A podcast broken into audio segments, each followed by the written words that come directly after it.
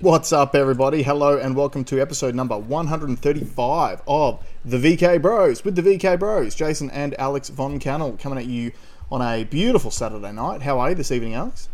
Uh, good. I said I was ready, but I flat out lied because I'm.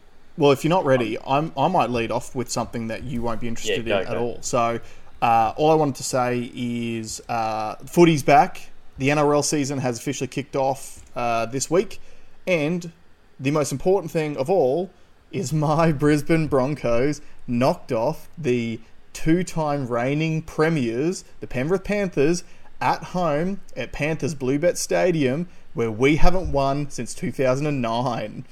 So we have started the year by knocking off the reigning premiers who've won two premierships in a row, and everyone's tipping to go for the three-peat this year.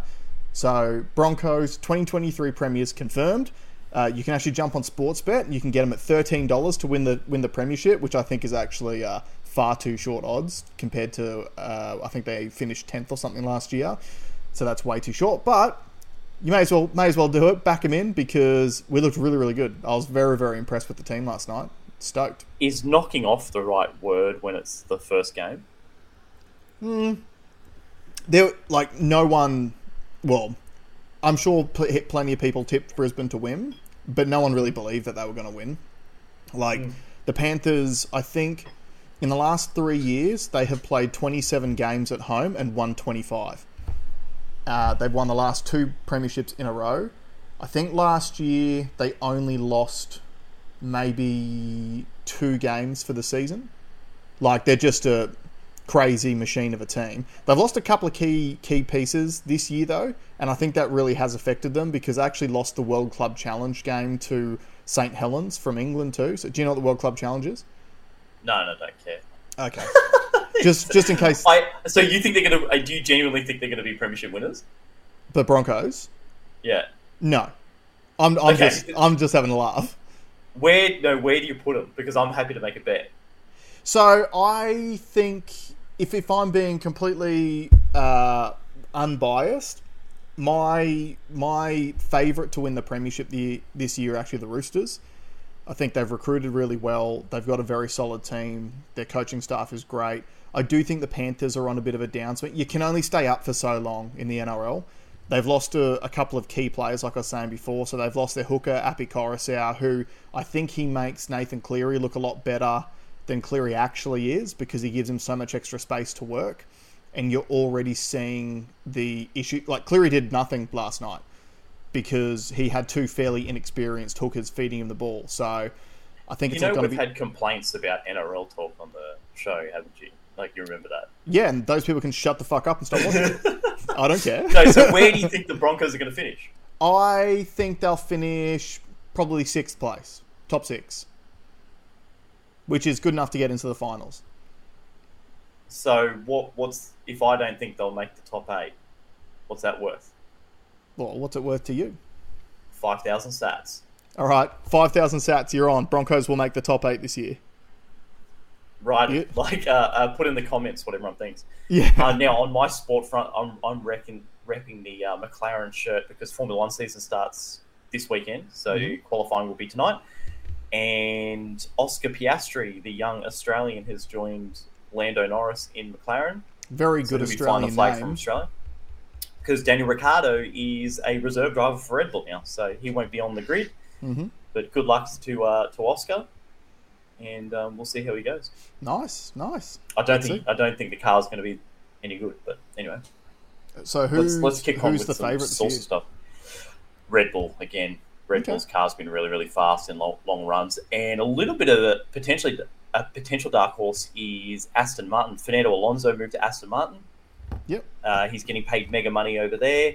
He's been given like a leadership role to try and lift the team, Mhm. and I think he was the fastest in practice. So we'll see. Practice times don't mean anything. Everyone's sandbagging, but yeah, Yep. we'll see. Yeah, sweet. Um, yeah, let's get straight into it this week because, like Alex said, we got some pretty juicy stuff. Funnily enough, last week we finished up by joking, saying, oh, "I'm sure we'll talk about COVID next week," and then literally everything COVID related has happened this week for us to talk about, uh, and it's kind of a whole bunch of things all linked together. So let's start off with the juiciest of the stories, which is the leaking of WhatsApp messages by the for its former UK um, health minister, Health minister. Yeah. Matt, Matthew Hancock or Matt Hancock. Now, uh, if any of if any of you remember who Matt Hancock is, so he was essentially the guy who was pushing things like the lockdowns, the vaccine mandates, pushing the mass testing, all that sort of stuff. So he was the Fauci of the UK, put it that way. Uh, now, do, I'm going to start with the way that these text messages got linked, uh, leaked in the first place, because you know that part of the story, right? No. So he gave all of these text messages willing, willingly to a journalist to help him write his book on the pandemic. Oh, idiot. And she's What obviously read them and gone, this guy's a piece of shit, and just gave them to the media, even though she signed a non disclosure agreement. Yeah. So the guy's an absolute turd. Yeah. He he got done in 2020 or 2021. Uh, caught on film having an affair with his uh, one of his secretaries. He is married, and it was. This is during lockdowns. No, Yeah, one was, the- the- everyone was supposed to be social distancing, and he was chopping up his uh, his. Yeah. And the most important part of that was like he was the one who had I think he'd literally appeared on TV that day saying how it was too dangerous to go out and meet with people, even if it's in small groups and blah blah blah. And then yeah, next thing you know he gets caught on security camera, uh, necking on with his uh, one of his assistants. Yeah. So obvi- But there, obviously there was there was uh, a bunch there was a bunch of text messages, but this is the this is the one that really got me. Mhm. Uh, was was this little stash? Now he's talking to George Osborne, who's the editor of the Evening Standard, who's the obviously they've got a deal in the media. Mhm. And for audio listeners, uh, Jas, I'll get you to read it out. Yeah, so th- so it starts with Matt Hancock. He says, "I need to call in a favor tomorrow. I currently have 22,000 spare slots tomorrow at my drive-throughs. Uh, hence, I've extended eligibility today. Demand just isn't there. This is obviously good news about spread of the virus, but hard for my target. So I really could do with a testing splash. Can we make this happen?" And then George Osborne replies saying, Yes, of course. All you need to do tomorrow is give some exclusive words to the standard, and I'll tell the team to splash it. You're almost there. Send the words to me by 8 a.m. tomorrow. And So notice the time; it's tw- it's almost midnight. Yeah, ele- yeah, 11:17 p.m. is when he's sending these messages, and obviously his 22,000 spare slots are, are for his testing centers. So uh, then it goes on. So Matt Hancock sends him. Um, is this? Oh, so this is sorry. This is the 9th of November. So this is way further uh, along in the year. He sends him through a copy of a Twitter thread saying, "What is this for?" And George Osborne says, trying to spread the responsibility from you to number 10. That's number 10 Downing Street. So, in other words, the, the Prime Minister. Uh, I've said it before. Matt Hancock replies saying, Okay, but mass testing is going very well. I fear this looks like you asked for me to be overruled. George Osborne replies, No one thinks testing is going well, Matt. If I wanted a test today, I can't get one unless I fake symptoms. And redacted is still waiting uh, test results from three weeks ago. In brackets, we went private in the end. So, what this is indicating now, I don't know if, if you remember this, Alex, but do you remember right at the beginning of the pandemic when they established a thing called the Trusted News Initiative? Do you remember that? I remember the name. So the Trusted News Initiative that was basically put together. I'm pretty sure that a big hand in it was the Bill and Melinda Gates Foundation, but essentially, yeah, of course. Essentially, what they did was they got together all the big media companies and all of the social media companies as well, and signed them onto this thing called the Trusted News Initiative. And the whole point of it was to make sure that they were dispersing real information and no misinformation during the pandemic this is where the censorship uh, regime began via the Trusted News Initiative. That's where all the fact checkers came in and all that sort of stuff. So, obviously, within that, that means you, you've already got government colluding with the media via this Trusted News Initiative. Uh, initiative. Now we're starting to see the back end of it through these text messages. So, what we've just read through is literally the health minister texting a an editor of a big uh, newspaper saying, "Hey, I need you to put some propaganda in the paper for me to scare people into going to get testing tested, please, because I've got a target that I'm trying to hit." Now, Alex and I have been in the sales industry for a long time. We know what happens when we hit target. We get paid more money. But the thing that hits me the most is that we said this very early on. It's like we know a sales plot when we see one. Yeah. We said it from the beginning. Like this is the, the fact that, and this doubly reinforces the idea that we had at the beginning, which was this had nothing to do with health or stopping the virus. Mm-hmm.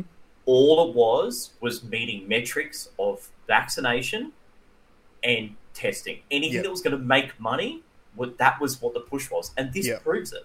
Um, there's also more proof too. I don't know if you're going to be able to find this quickly, but there's actually a text chain that had Boris Johnson in it, and they were discussing what the early um, case uh, fatality ratio was sort Ah, of looking yes. like, right? And I think this was off the top of my head around March 2020, so very, very early on uh, in the pandemic.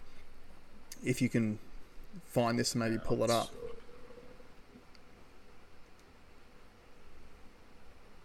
Now, I what? can't find it. No, it's not popping up. Okay, just, I'll, you search a little bit longer, and I'm just going to quickly outline something as well. So, like we're saying, we had this this whole thing, the Trusted News uh, News Initiative. That was a propaganda arm, which was designed to have the governments and uh, big tech, plus all the all the news stations collude to make sure they're spreading the exact same message. And the message from right early on was this virus is the deadliest thing ever. It spreads like wildfire. If anyone gets it, it's a death sentence. And then it was all going towards um, the vaccines. Like everything was designed to make you so scared of the virus that you would just run out and, and take these vaccines. Now, I was thinking about this a little bit more during the week too when all this stuff was coming out. And one of the other things that you need to remember too was that the vaccines, like waiting for the vaccines, was also the justification for lockdowns originally. Yeah, yeah, Right? yeah. Because w- the idea was, well, we need to stop this, like slow the spread, flatten the curve, right? Remember that term? We need to Yep. slow the spread until we can get these vaccines out, get everyone vaccinated, and then we'll be all good.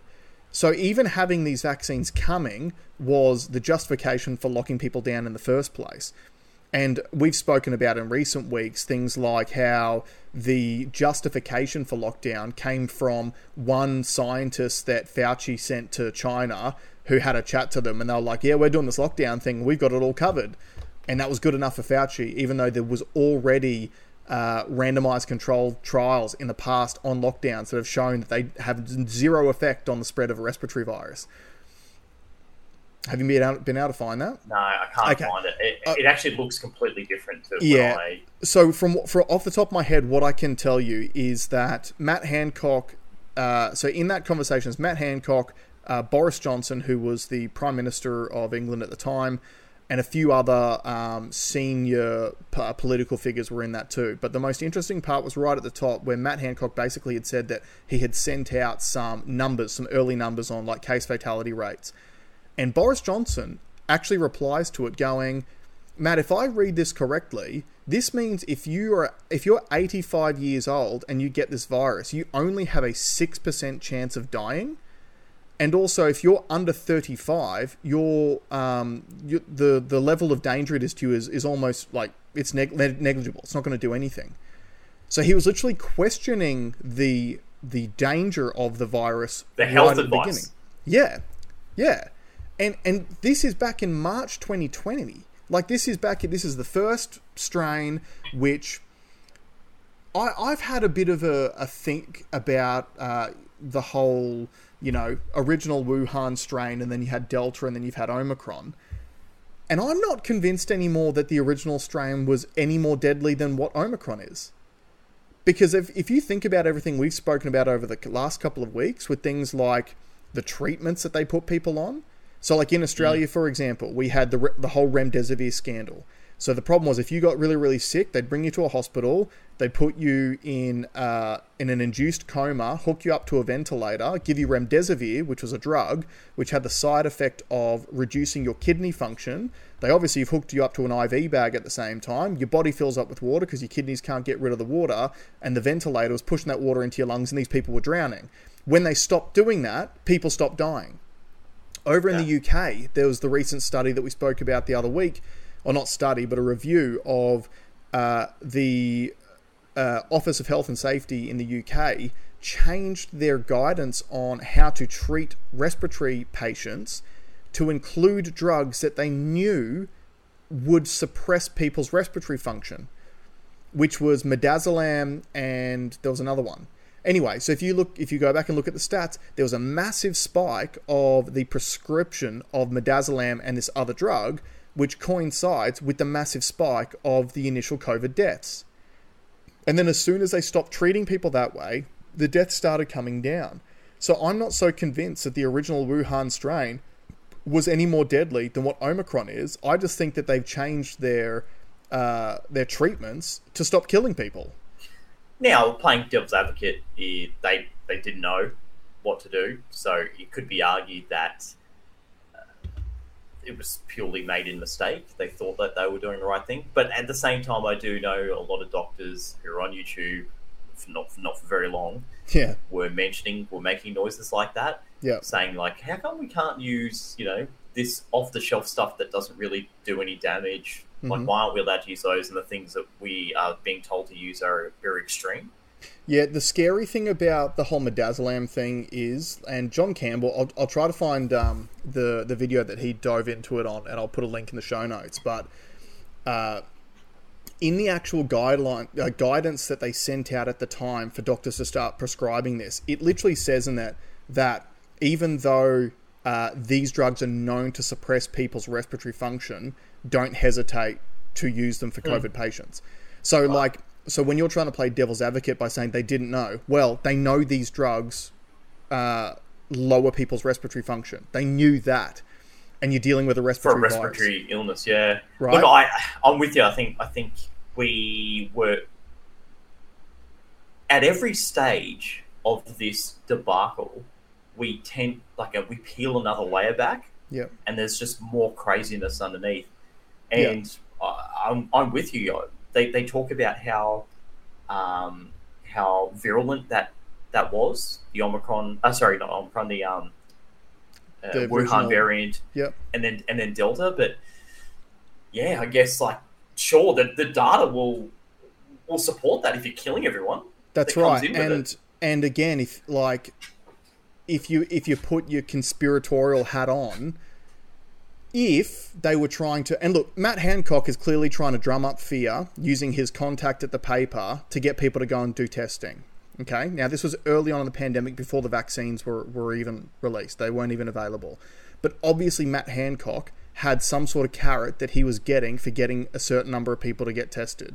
Now, in Australia, I know, like, you remember it, testing clinics popped up everywhere because they're making a fortune on these tests Mm. right? Like they were even having like drive-through testing clinics and all that sort of stuff because Medicare was footing the bill, and every test I can't remember the the the number it was. I know that early on with the first vaccinations, doctors were getting paid hundred dollars a shot that they were giving out.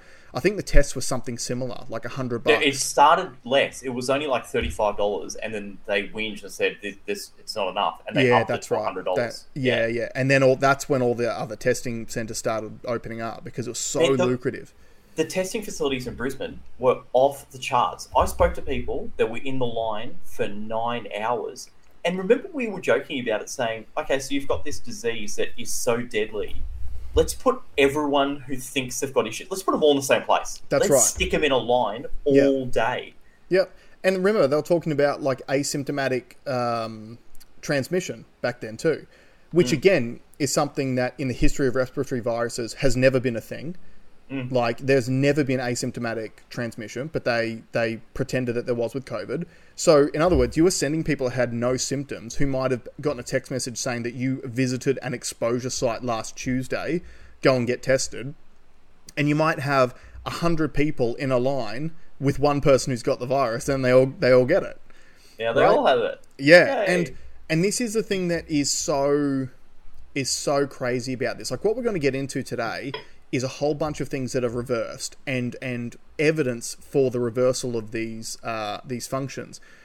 But one of the things that when you really go back and you look and you analyze the pandemic and the pandemic response more specifically, if you did the opposite of what the government and the health authorities told you to do, you would have a better outcome from this Yeah. pandemic. absolutely. So, so think about it. Lockdowns, stay in your home. We've now come to know how important the role of vitamin D is when it comes to not only fighting off COVID, but even not getting it in the first place. So, if you lock yourself inside and don't get sunlight, you're not going to create enough vitamin D, which is why you're going to have a worse outcome from COVID. Now they they knew that they knew that. Remember the first lockdown they did was the that poor like housing commission building in Melbourne. Yeah, and yeah. people were saying it then. They're saying, "All we're all getting sick in here. We need to be able to get outside." And mm-hmm. remember, like they they'd set up uh, police down the bottom to make sure no one could get out, and people were trying to break out.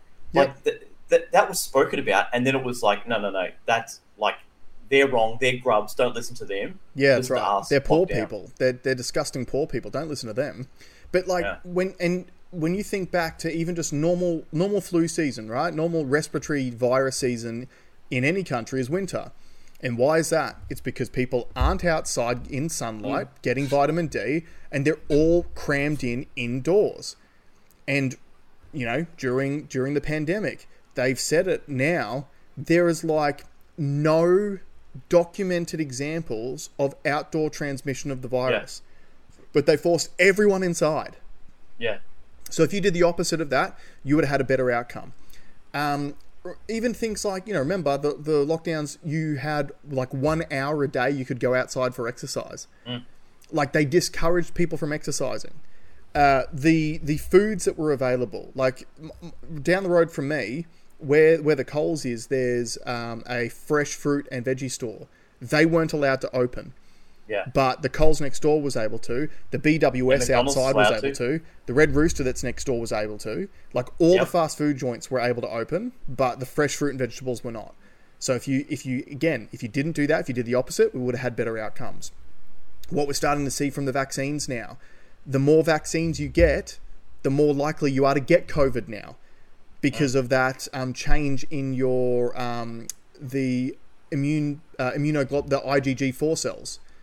So again, if you if you got less vaccines, you are less likely to get COVID. Now, I've had COVID. I had it early on in the well, not early on, but I had it in early 2021. I think it was. I can't even remember now. I have not had it since. I've been going out and about and getting amongst it and going to shopping centres and all that sort of stuff. Yeah, I've, I've only not, had it once. Yeah. Um, the only people I know that have had it multiple times are all vaccinated. Yeah, well, there you go. Um, now, and natural immunity. They they tried to tell you that natural immunity didn't exist in COVID. Well, they still do it now. It's so funny because a lot of the there's like tests that have come out now, like peer-reviewed studies that come and say that the immunity you get from natural immunity is way more robust and doesn't give the uh, what's it called where uh, the virus can can escape uh, uh, or, or, get around your immunity, like what the vaccinated one can. Mm. But and it's beautiful because you can predict it. They'll say, yeah, but if you died from it, if you died yeah. from COVID, then then it doesn't matter how much immunity you've got from yeah. it. And, and that's, that's one of the things to too. Vaccinated. So what you're referring to is um, if you actually get the virus, you get immunity cells in your mucosal um, system, like in your nose and stuff like that. If you get vaccinated, you don't. And that's one of the things that I, I heard John Campbell talk about the other day. They knew early on that the vaccines were not giving you that mucosal immunity, which also means they would have known right from the beginning that it was never going to stop transmission.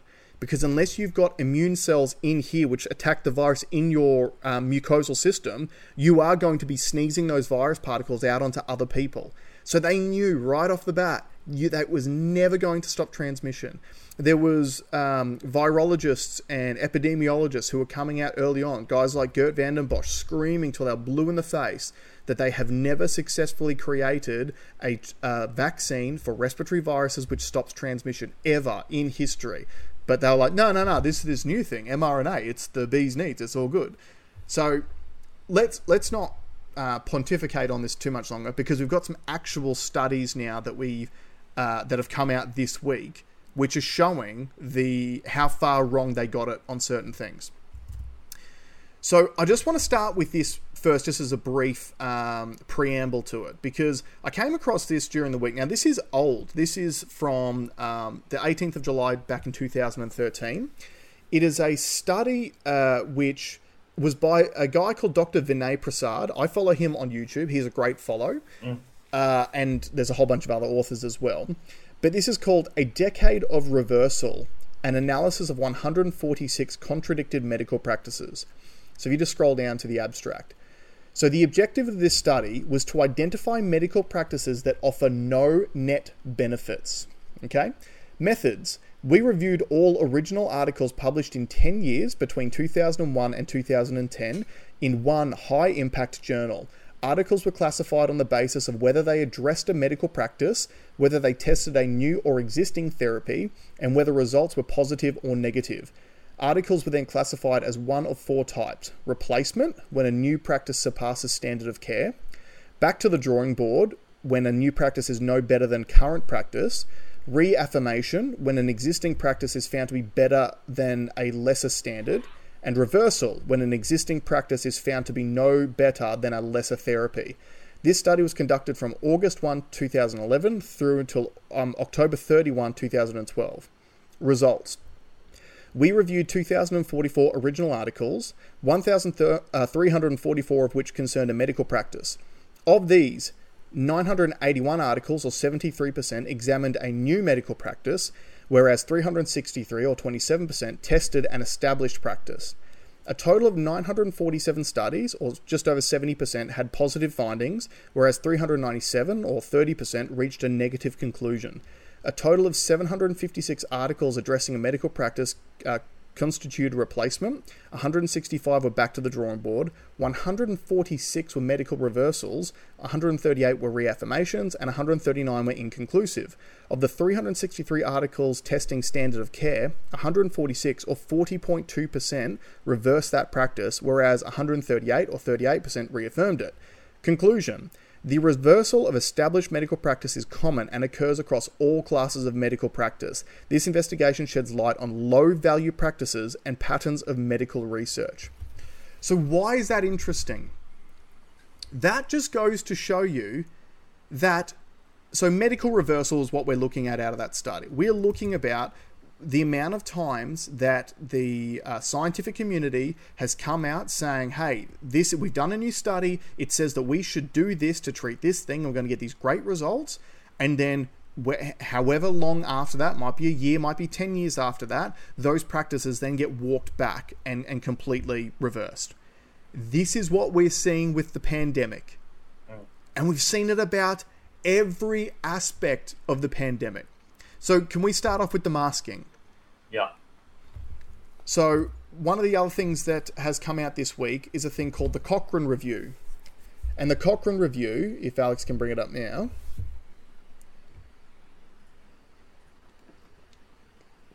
Here we go. Uh, bum, bum, bum. Is is that the one? Yeah. Physical Okay. measures. Hand- Yeah, here we go. So the Cochrane Review. Do physical measures such as hand washing or wearing masks stop or slow down the spread of respiratory viruses? Key messages. We are uncertain whether wearing masks or N95 or P2 respirators helps to slow the spread of respiratory viruses based on the studies we assessed. Hand hygiene programs may help to slow the spread of respiratory viruses. So scroll down, it goes through how viruses spread, etc., etc. We sort of know about all that stuff. Uh, what do we want to find out? We wanted to find out whether physical measures stop or slow the spread of respiratory viruses from well controlled studies in which one intervention is compared to another, known as randomized controlled trials. What did we do? We searched for randomized controlled studies that looked at physical measures to stop people acquiring a respiratory virus infection. We were interested in how many people in the studies caught a respiratory virus infection and whether the physical measures had any unwanted effects. What did we find? We identified 78 relevant studies. They took place in low, middle, and high income countries worldwide, in hospitals, schools, homes, offices, childcare centres, and communities during non epidemic influenza periods, the global H1N1 influenza pandemic in 2009, epidemic influenza seasons up to 2016, and during the COVID 19 pandemic. We identified five ongoing unpublished studies, two of them evaluate masks in COVID 19. Five trials were funded by government and pharmaceutical companies, and nine trials were funded by pharmaceutical companies. No studies looked at face shields, gowns, and gloves, or screening people when they entered a country. we assessed the effects of medical or surgical masks, N95s, hand hygiene, uh, and we obtained the following results. Medical or surgical masks. 10 studies took place in the community and two studies in healthcare workers compared with wearing no mask in the oh, sorry healthcare workers compared with wearing no mask in the community studies only wearing a mask may make little to no difference in how many people caught a flu-like illness slash covid-like illness in brackets nine studies including uh, almost 280000 people and probably makes little or no difference in how many people have flu or covid confirmed by a laboratory test which was based on six studies of about 14,000 people. Unwanted effects were rarely reported, discomfort was mentioned. So, in, in, ab, in abstract, from what they have seen in their studies, wearing those surgical masks that they made law, there's shows to have no effect. Do you remember the first Queensland lockdown where they mandated masks and you had to even wear them in the car if you're by yourself? Yeah, yeah. And if you want it, like again, if you actually listen to real scientists during the pandemic, so this goes back to what we're just talking about with the vaccines and how you need to have um, the immune cells in your mucosal uh, system. One of the reasons why masks don't stop you getting infected is because with respiratory viruses that infect you through your mucosal system, you get mucus in your eyes. So you can get infected through your eyes. So just having your, your nose and your mouth covered, number one, doesn't stop you from getting infected. But also, everyone's seen all those videos online of people like vaping with a mask on, and then they breathe out, and it all just comes out the sides and over the top and everything like that. So it was never going my to favorite, stop. My favorite one was the guy in the pokey room with rubber gloves on and a mask smoking darts outside of it.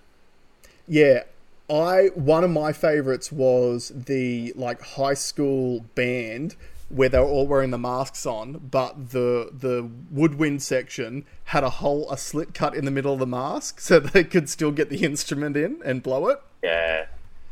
Okay, moving on. So N95s and P2 respirators. Four studies were in healthcare workers, and one small study was in the community. Compared with wearing medical or surgical masks, wearing an N95 or P2. Oh, sorry. Scroll up. Uh, here we go uh, yeah, wearing an N95 or P2 respirator probably makes little to no difference in how many people have confirmed flu. Five studies of 8,500 people. And may make little to no difference in how many people catch a flu like illness. Five studies of 8,500 people. Or respiratory illness. Three studies for uh, 8,800 people. Unwanted effects were not well reported. Discomfort was mentioned. So again, N95s, no real difference.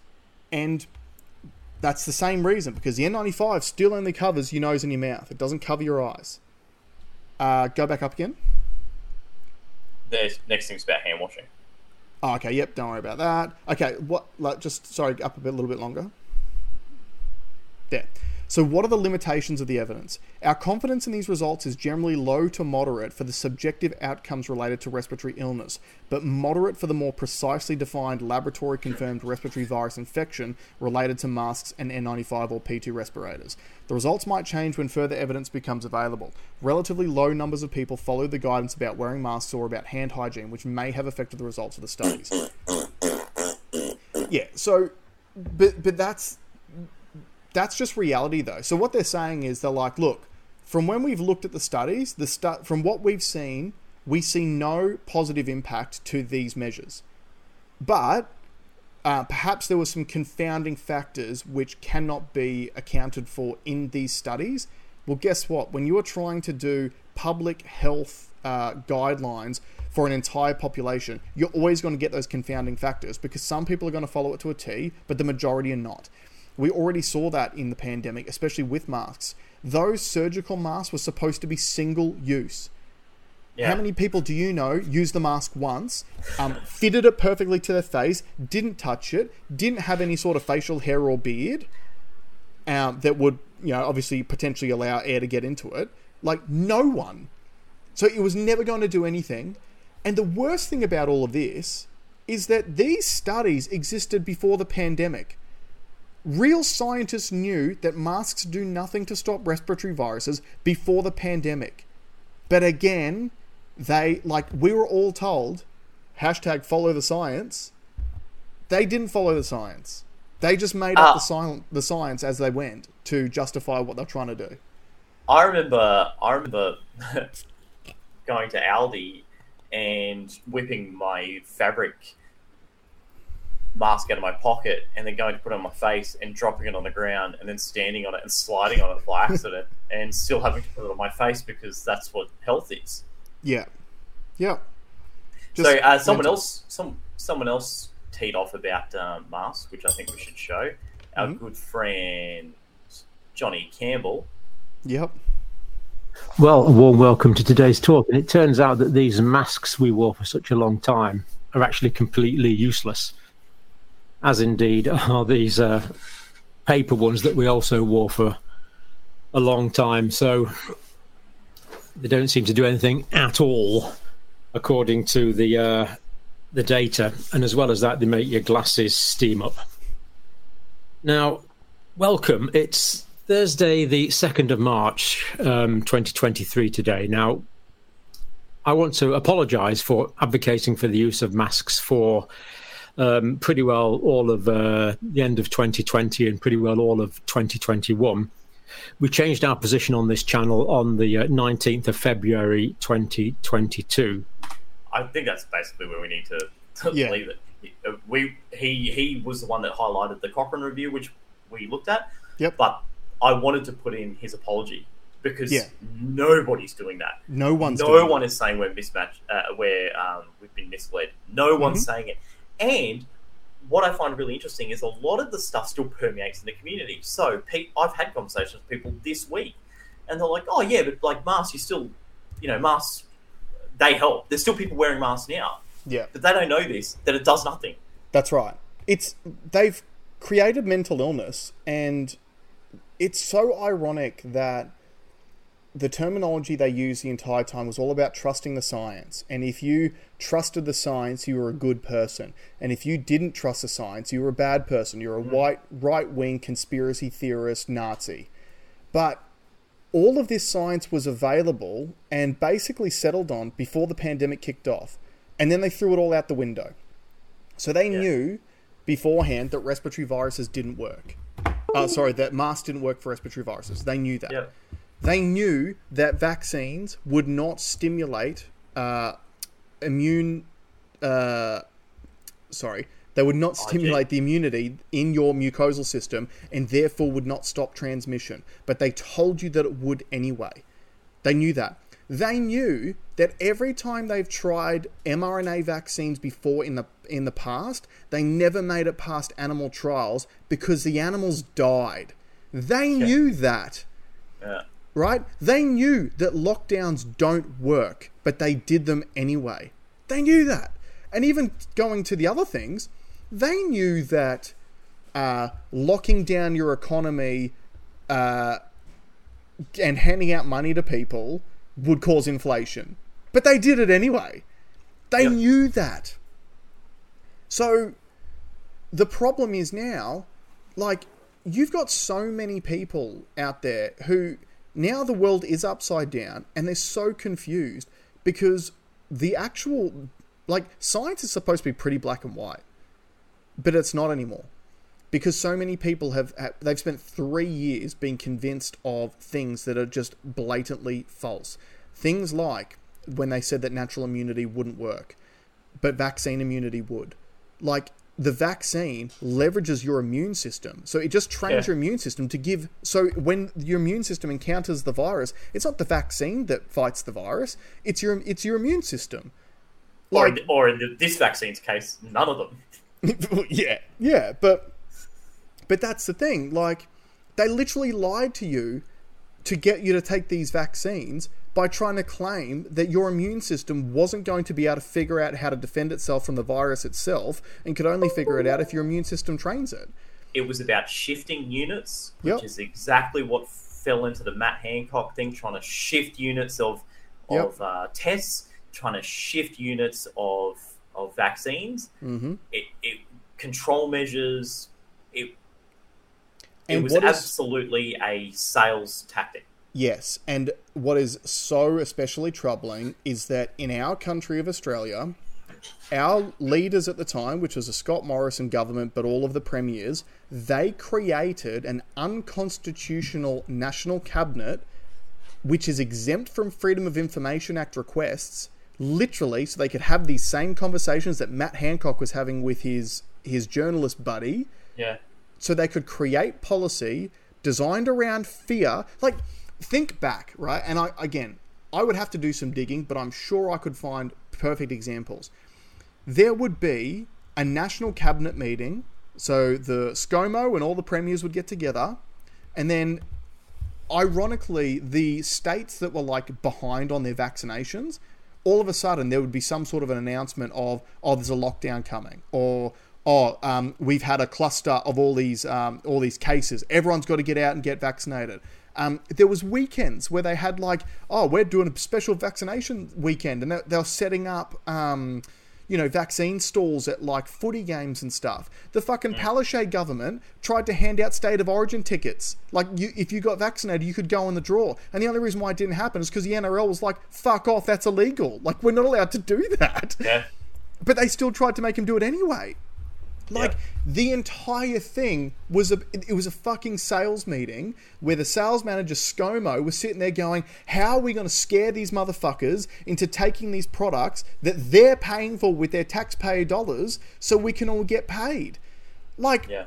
even remember the fact that at the beginning of the pandemic, oh sorry, at the beginning of the vaccine rollout, they told everyone that you would take two vaccines and you'd be sweet. But we've got 26 million people in Australia, and our first order of vaccines was for 225 million of them. So they ordered 10. And that wasn't the only order. That's right. They ordered 10 for every person, every man, woman, and child. Yeah. And remember at the beginning, younger people weren't even supposed to get them. They were only going to give it to the older people because, hey, that might have made sense because the older people were the ones who were most at risk from COVID. Yeah. And they obviously knew that, that at the beginning. But no, then it just became about shifting units and shifting units and shifting units. Remember in like in Queensland because it's close to home. Uh, Palaszczuk, when she got up in in uh, Parliament, was like, "Oh, won't somebody think of the children? Oh, all the children are going to get COVID. We like we can't have that." And that's when they brought in the, the mandate for all the teachers over the school holidays because they're like, "Oh, we can't have anyone unvaccinated go back and give the virus to the kids." Even Yeah. though the data already showed that the vaccine didn't stop transmission at that time. Like it was all scare tactics and bullshit designed to scare you into taking an unproven medicine because they are obviously getting paid bags in the background. And that's So, why I- we aren't able to see the original Pfizer contracts with the government because I'm sure it's got their fucking compensation structures in that in that contract. I am beginning to think, though, that this is all going to come out, and it's going to come out faster than I thought. Because genuinely, I think that this stuff is coming to light much quicker. I was expecting, I, I said five years, just like what uh, the Iraq War was. Yep. But this stuff now, like we're seeing all of this, and as I've said previously in, in previous shows, one media company, and I think it's news.com at the moment, that one company has to decide, hey, we're going to go, like, this is the story now. Yeah. Because think about what you can milk for, for how long. Yep. And once that happens, they'll all have to get on board. And Well, I I think it's coming much quicker than what, what I was anticipating. Yeah, like speaking of news.com, so a mate of mine sent me this article uh, on the 28th of February. Uh, 10 myths told by COVID experts now debunked. So this is a Yeah. news.com article. Uh, and so it goes blah, blah, blah, blah, blah.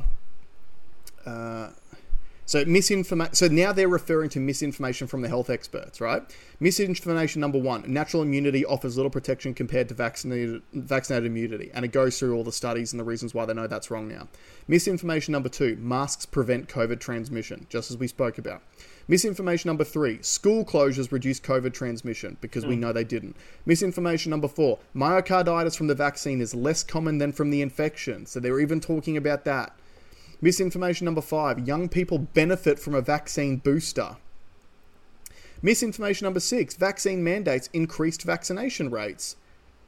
Uh, misinformation number seven COVID originating from the Wuhan lab is a conspiracy theory, which that'll bring us on to our next topic. Uh, misinformation number oh, number eight it was important to get the second vaccine dose three or four weeks after the first dose. Misinformation number nine data on the bivalent vaccine is, in quotation marks, crystal clear. And misinformation number 10 one in five people get long COVID. To be fair, it's crystal clearly not there. Yeah, exactly. Yeah. So, hey, so you're next, right. Let's move on. I was just going to say you are you are right. The the mainstream is starting to move, just as we said it would. But I do agree with you. I think this stuff's come, starting to come out a lot faster than than we sort of expected. And again, if I put my con- my tinfoil hat on, the conspiracy theory hat, I wouldn't be surprised if one of the reasons why it's all getting pushed out now is because number one, it kind of doesn't matter. The damage is already done. Yep. And number two, Sales have been made. Yep. It appeases all the red pillars who've been wanting this information and it gives us something to focus on and all and we, we start to get all the wins out of it. While meanwhile, the most corrupt thing that's going on right now is the Ukraine war and it takes all of the the attention away from everything that's happening over in Ukraine. Okay, so moving on. Now, we Alex specifically took this version of the article because it's from CNN. Now, CNN is a very far left leaning uh, news station from America, and obviously they have they have been well and truly pushing the COVID narrative the entire time. So, this is their article: COVID lab leak theory. What we've learned. Uh, scrolling down, here we go. An updated intelligence assessment about the origins of the COVID 19 virus has reopened the long simmering and unsolved debate about how the virus came to be, and will fuel a new committee House Republicans have created to investigate the issue. While scientists still predominantly believe the virus occurred naturally in animals and spread to humans in an outbreak at a market in Wuhan, uh, some scientists, like Sanjay Gupta uh, from CNN, he said it. So that's It's who. so cheeky, but I just want to break that. That's so cheeky. While scientists still predominantly believe yeah. that that could be two scientists, and then scientist is correct. Yep. Still predominantly mean like uh, uh, uh, It they could be. have It could wavered, be but they've come back. fifty-one percent compared to forty-nine percent. Yep. Yeah, believe the virus occurred naturally. Um. oh, Even just- though, hold on, uh, did we find where are these bats? Have we found these bats with uh, coronavirus? no, we've never we've never found a a host. So how have we got it? How come we got all the diseases and the the bat that apparently we got it from? How come their friends haven't got it? Well, they must have been wearing masks and got vaccinated prior. Yeah, exactly, exactly. Yeah. Uh, so, believe the virus occurred naturally in animals and spread to humans in an outbreak at a market in Wuhan, China.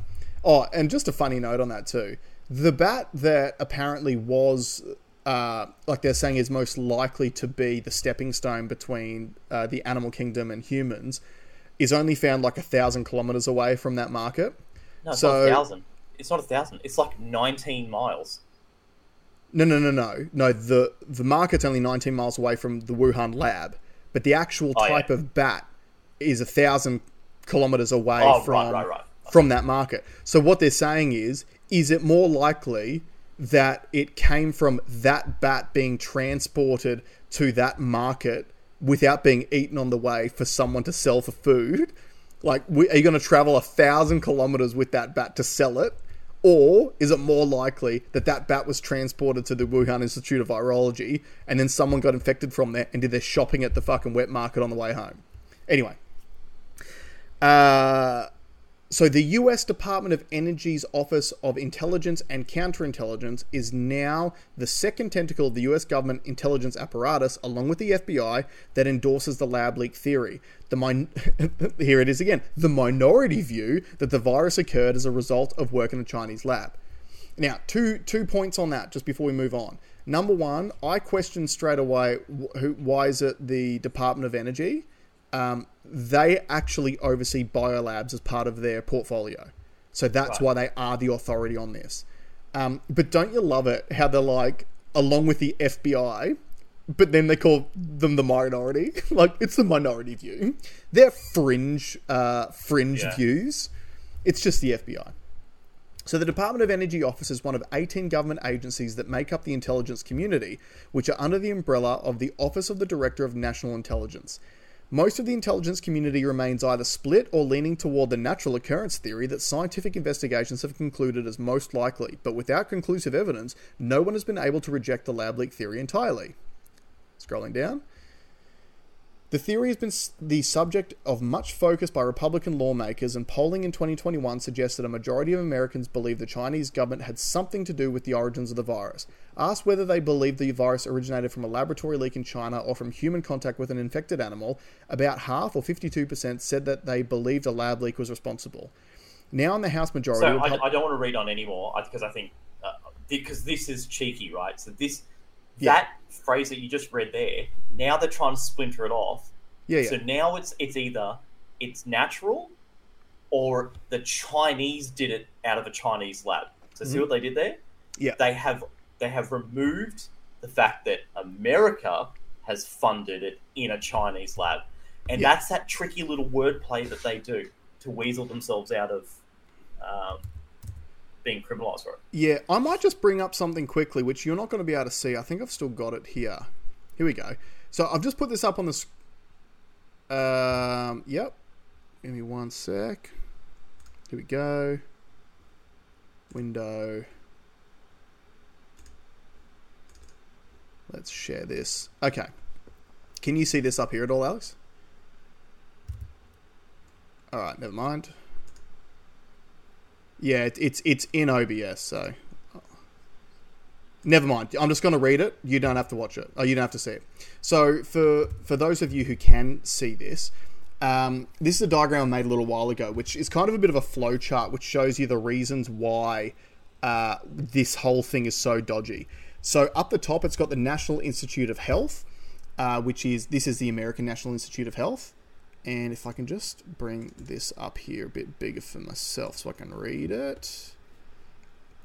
Uh, it's not going to be able to. So it's got a little arrow to the left to Moderna, and this will come up a little bit later in this episode too, because the National Institute of Health actually gave Moderna the um, mRNA technology to be able to create create the vaccines. So then the little arrow goes down. So Moderna makes the vaccine and sells for large profits, right?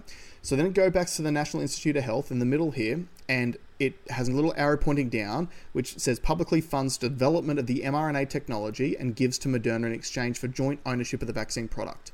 Then the National Institute of Health goes to the right to the National Institute of Allergies and Infectious Diseases, or the NIAID, uh, and down arrow operates under the NIH and is run by Dr. Anthony Fauci, responsible for all scientific research grants. Very important thing uh, to focus on. Then the down arrow goes to the so the NIAID then approved grants for the Eco Health Alliance, which is run by Dr. Peter Daszak, uh, who was one of the first scientists to publicly dismiss the lab leak theory.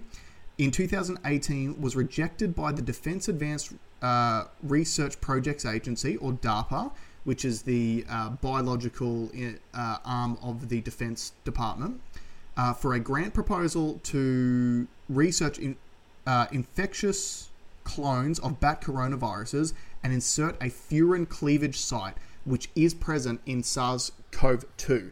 So the furin cleavage site is the thing that makes the SARS virus, uh, the COVID virus, so transmissible because it basically binds with the human ACE2 receptor perfectly. So Eco Health Alliance then forwards the grant money from the NIAID onto the Wuhan Institute of Virology, which is where the, they were doing the research which created COVID 19. So that's the little flow chart. That's yeah. why I wanted to have a quick little quick run through. And I can still remember when I presented that flow chart, which is like over 12 months ago. And I was sort of like doing speed wobbles, going, I, I sound like I'm crazy by yeah, by yeah. outlining that but it's all it's all come out. It's all it's, it's all there. And that brings us to what you mentioned about Moderna. Uh, Moderna got paid. Yes. So you guys might remember a few, a few episodes ago, I was talking about how there was some um, a rumbling in the background between the NIH, Moderna, and Pfizer, who were all fighting over money, right? And uh, th- that was actually the um, inspiration behind the uh, thumbnail for that particular episode, which is of the three different Spider Mans all pointing the fingers at each other. Because it was those three players all fighting in the background over ownership of the vaccine and therefore the profits. So this story has come out recently because this has all been going through court and now there's actually been some movement in this. So the article is titled Moderna pays US government $400 million catch up payment under new COVID 19 vaccine license. So this is from the 24th of February. Uh, not long after Moderna kicked off its COVID 19 vaccine launch, questions started swirling around the origins of the company's mRNA technology and the intellectual property rights to its vaccines. Now, Moderna and the US government are putting one dispute to bed. In Moderna's earnings release on Thursday, the company said it recently paid the NIAID a $400 million catch up payment under a new royalty bearing license agreement between the parties. The payment is part of a license agreement between Moderna and the NIAID inked late last year.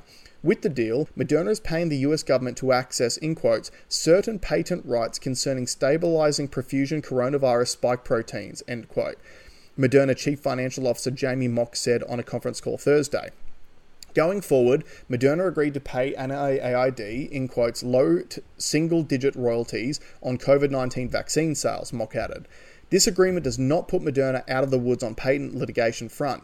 Even after this deal, the vaccine maker is fighting with the US National Institutes of Health over the origins of the core technology in the vaccine, the New York Times points hmm. out. Um, Within the industry, the company is facing patent suits from mRNA rivals Pfizer and BioNTech, plus a separate case from Arbutus and Roivant's uh, Genevant Sciences. One case between Pfizer and Moderna is heading to trial in London next April, Reuters reported last week. Moderna pulled down around 36 billion in COVID-19 vaccine sales across 2021 and 2022, its two big launch years. While the $400 million payment represents only 1% of the company's total COVID 19 vaccine sales over that span, the lump sum nature of the catch up payment drove up Moderna's fourth quarter costs.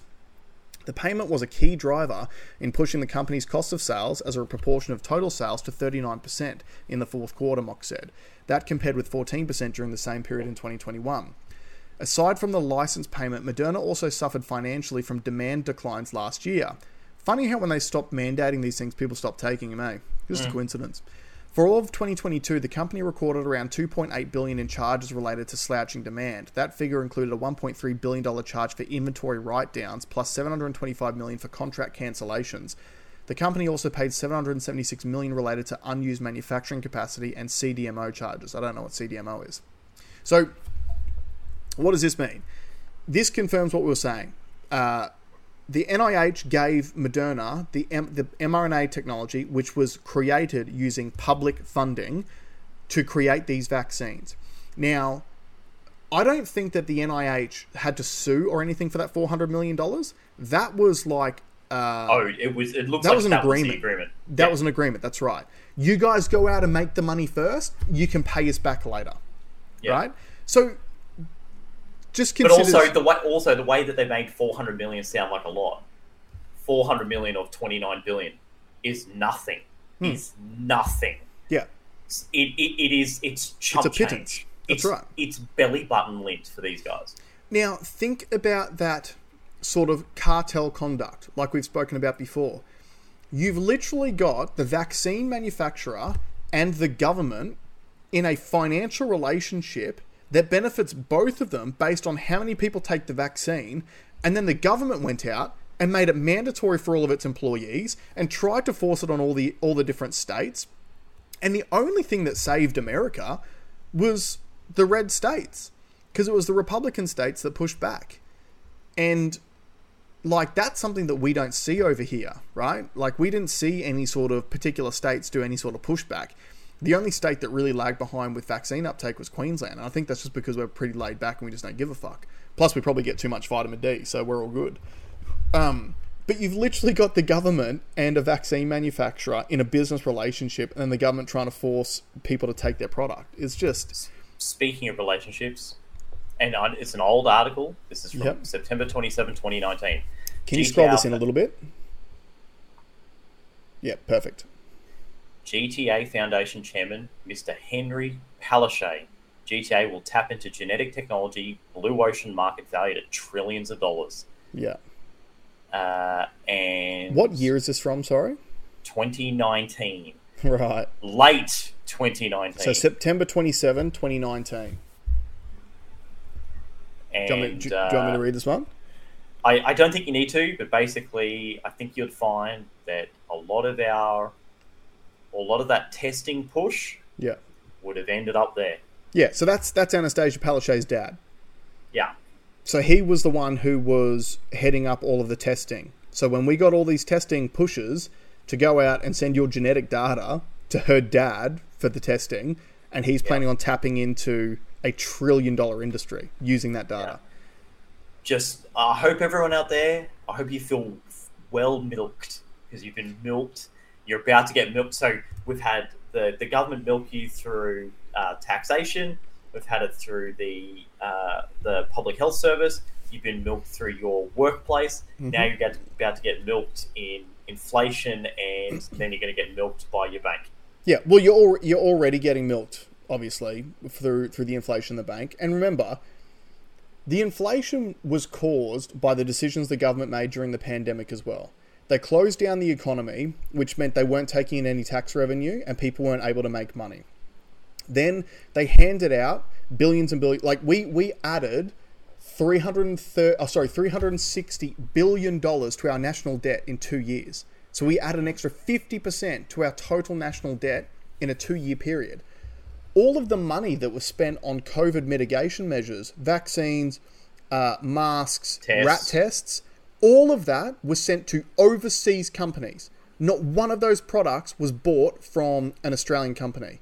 And Yeah. there was even a story uh, that came up, I think it was either this week or last week too, about uh, Dr. Nikolai Petrovsky from one of the big universities in Adelaide. He was the one who created his own vaccine early on, and it's still sitting on the TGA's desk and has never even, has never been approved Yeah. And he's now um, had his employment terminated formally by his university because he's unvaccinated. Even though he took his own vaccine, uh, they said because he hasn't, he refused to take an approved vaccine, which again would be stupid to take more vaccines on top of the ones he's already taken. Uh, they've booted him out of his job at the university. But also, it just goes to show you we had an opportunity, and his also wasn't mRNA, and I think Yeah. that was the other. That's the other key problem. There has That's been why a it didn't get picked up. that's right. They want to shift everyone towards this mRNA technology. You And like hear mRNA? Stay away. hundred percent. And and this is the thing. Like they keep they still keep spruiking it like it's this good thing. But if Alex sold you a car and you went to pick it up and it didn't start, Alex's response would not be, "It's all good. Just buy another one. This that's one doesn't know- work. Just buy another one." That's, how you know, it's working. Yeah. Yeah. Like, um, even so, you look at what we're doing with our vaccine rollout over here. So we've just approved fifth shots for literally everyone. The UK has just banned any further doses for anyone under the age of 50 unless you've got a comorbidity. And we're just like, nah, double No. down, dog. Let's get Jab them up, jab them up. Yeah. And what is concerning for me too is that when you do actually, uh, you know, go into some of the more conspiratorial parts of the internet when it comes to this stuff, and you listen to some of the commentators from America or even the UK, other places overseas, one of the things they often talk about is how Australia and New Zealand are the testing beds for like World Economic Forum policies. And it really appears to be that way. Like we we probably went the most mental during COVID as far as you know, full surveillance, Draconian lockdowns, measures. draconian measures. Yeah, yeah. And New Zealand, I think it was worse than us. Yeah, yeah, I think they were, um, but we were we were still pretty bad. We're bad.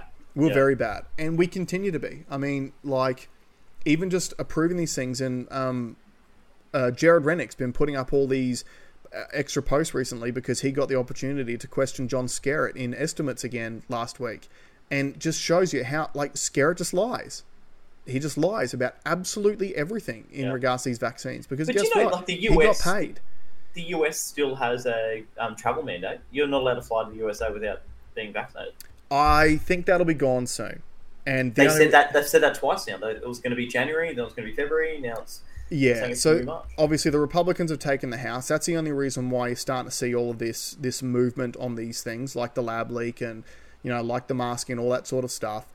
Uh, they are trying to to remove these things. I know they removed the mandate for the military recently as well. So they are they are trying to make some moves. They're trying to do the right things. But I think America's got a lot on its plate at the moment, right? Like the the Republicans are trying to stop them sending all this money to Ukraine and funding the war. So I think that's probably taken a little bit of the focus of uh, of their efforts. And look, I'm not saying that Republicans are the good guys because at the end of the day, the American government's probably almost as bad as the Australian government, where you've got two two sides of the same coin, you know, two wings of the same bird uh, that pretend they're on opposite sides, but they, you know, just just tell you what you want. They want you to. Sorry, they tell you what you want to hear, so you vote for them, and then they just go and do whatever the fuck they want once they're in office anyway. But at least Let's the Republicans appear to be note. doing something good, The government is not your boss or your friend, or your friend. or your daddy. Yeah. Yeah. Learn to And take care of yourself. Yeah, let's leave it there, Leave it there. guys. Thanks so much for joining us. We will see you next week.